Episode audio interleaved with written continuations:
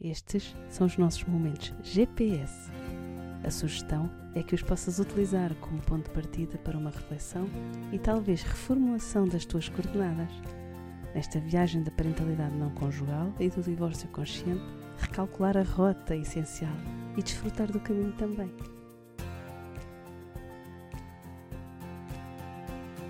Foi uma experiência para mim extremamente gratificante porque, como você falou, é, eu tinha quase 60 anos, eu me desfiz da minha vida em função do desrespeito no relacionamento, porque depois de 32 anos de relacionamento, de casada, eu acho que nada é infinito.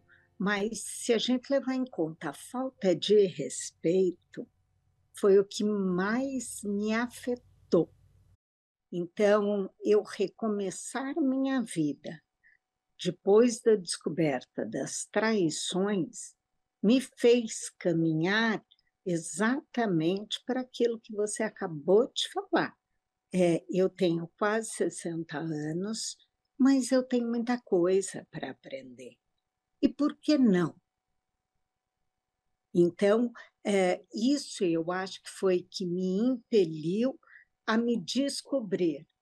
E entre todas, eu acho que todos os preconceitos aqui no Brasil têm uma ode ao corpo da mulher jovem, que a gente vai ficando mais velha e você deixa de ser mulher.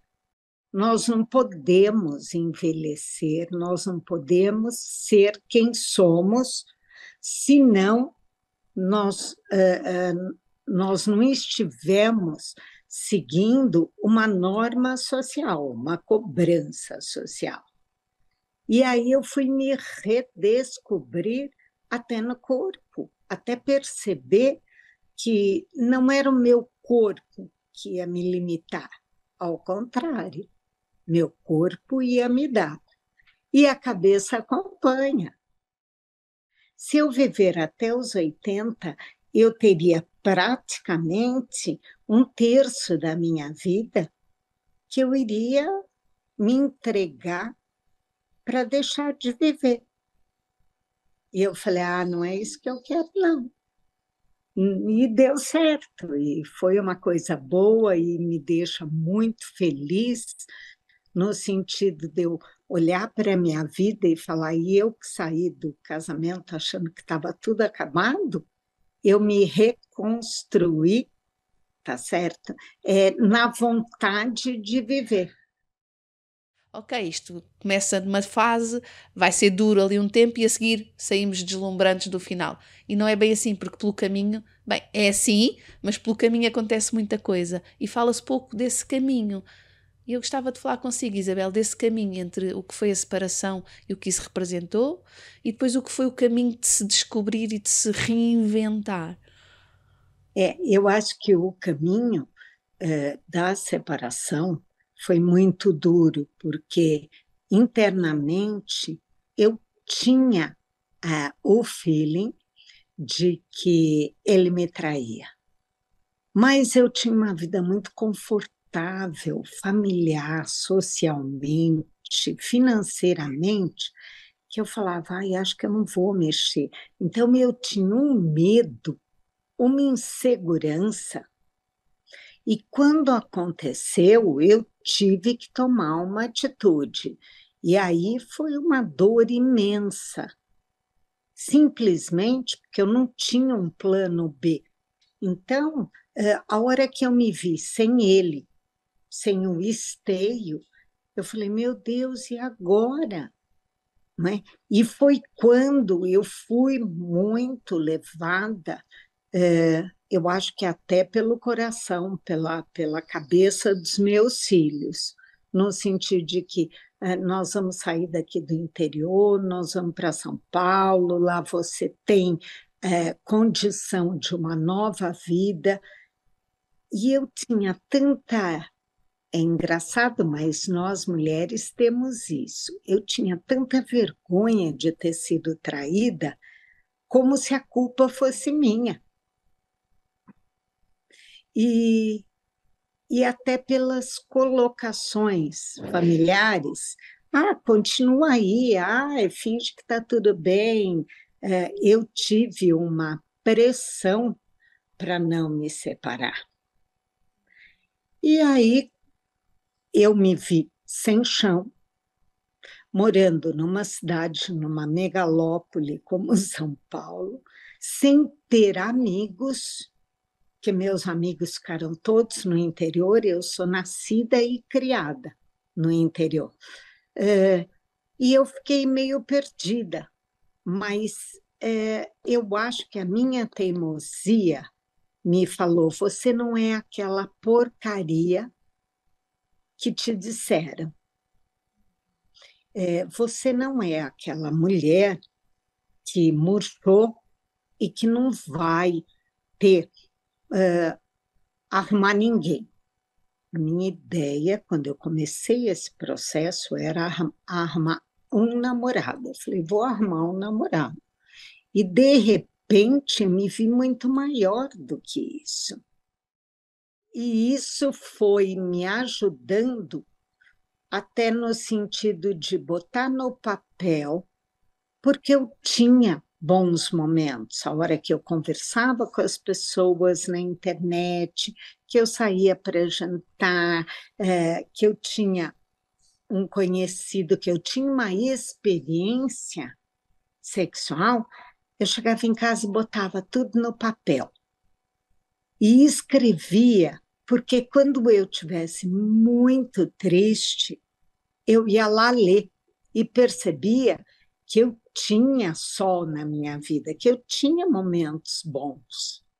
Falou aí num ciclo que é super uh, habitual de ser descrito, embora quem nunca passou por um divórcio acho que não apanha bem o detalhe, mas que é um detalhe muito importante, que é durante o processo de separação, e não é só no papel, porque no papel para si levou oito meses, mas enfim, depois do papel continua o processo de separação. Ele não é um momento em que assinamos o papel e estamos separados. Não, é um processo que leva muito tempo para lá do burocrático, não é?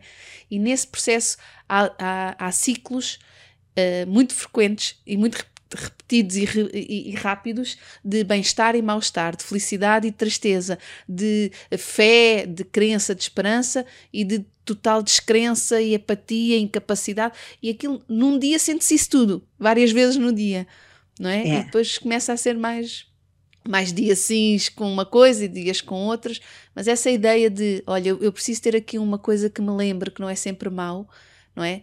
Uh, que me lembre que há momentos bons que a Isabela usou para a escrita. Mas este ciclo uh, é super comum e as pessoas não têm bem essa noção. Então nós parecemos meio enlouquecidas, não é? Porque ora estamos as maiores donas do pedaço, vamos conseguir tudo, ora estamos a achar por causa de uma coisa que já não vamos conseguir nada, não é?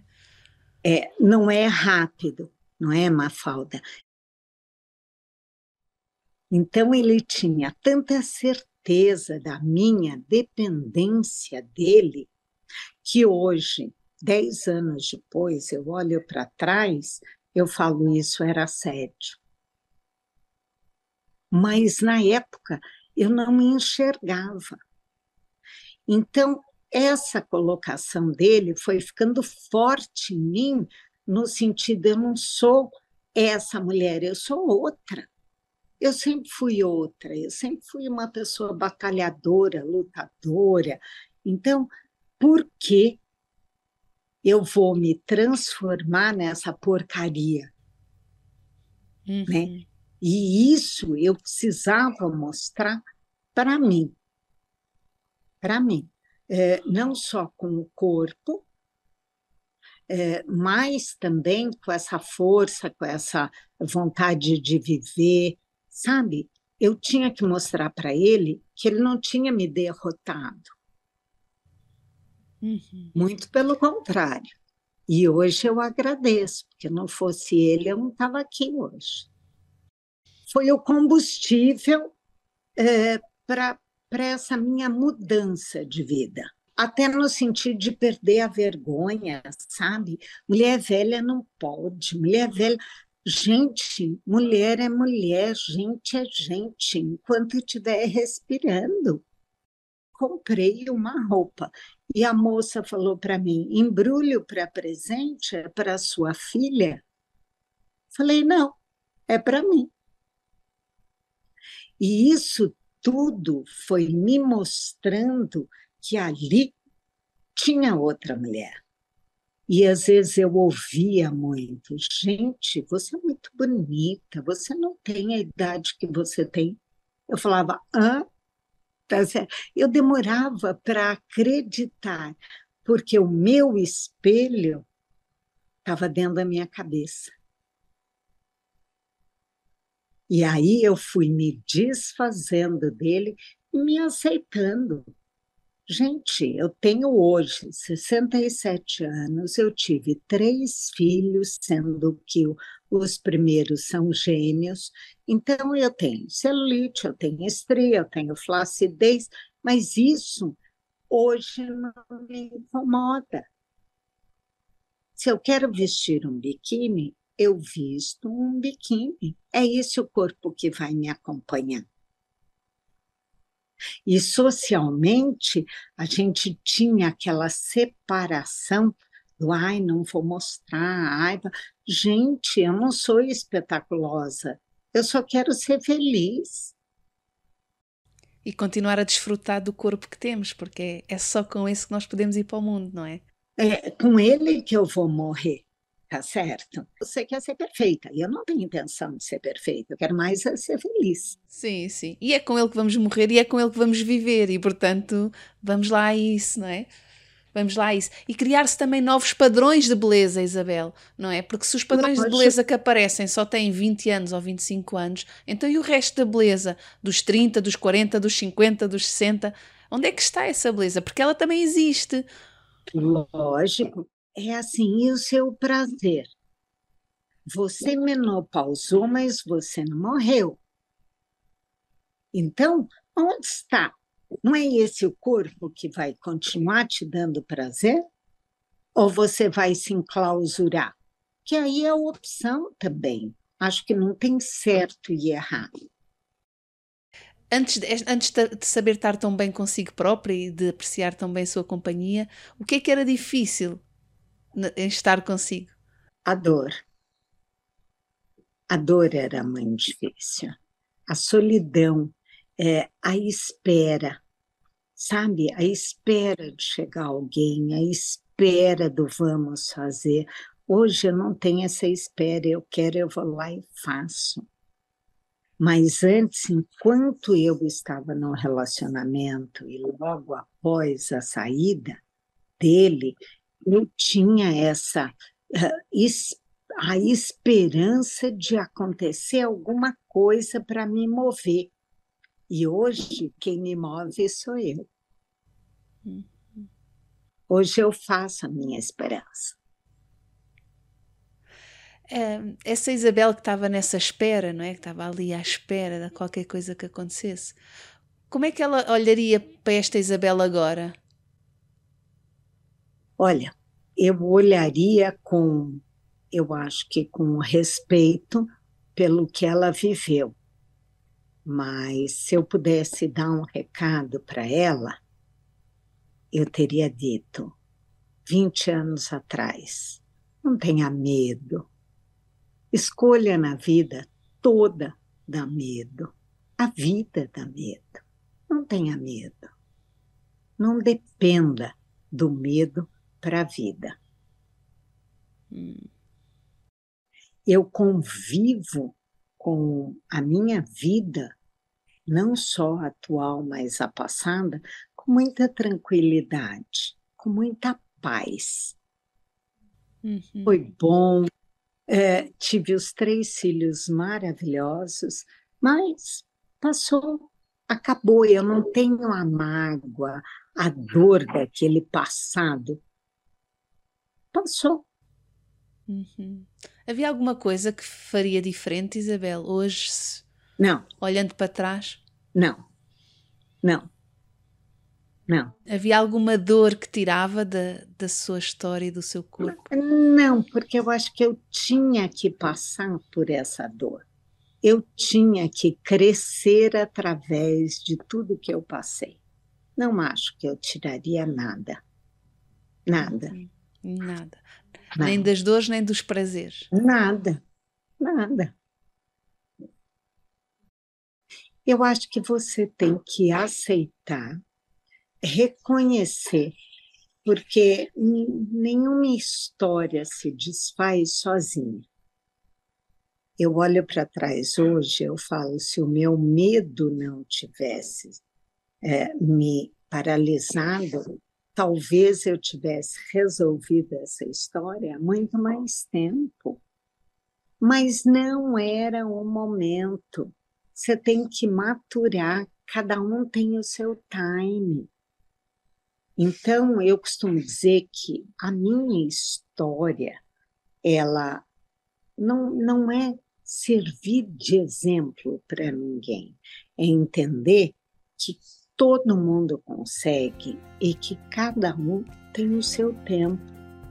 Eu demorei cinco anos para perceber o que eu precisava, tem gente que demora 10, tem gente que em um mês. Então, é, eu acho que a única coisa que é fundamental é a gente não fugir do problema. Não adianta você enfiar a cabeça num buraco e achar que tudo vai se resolver. Não adianta. Tem que enfrentar.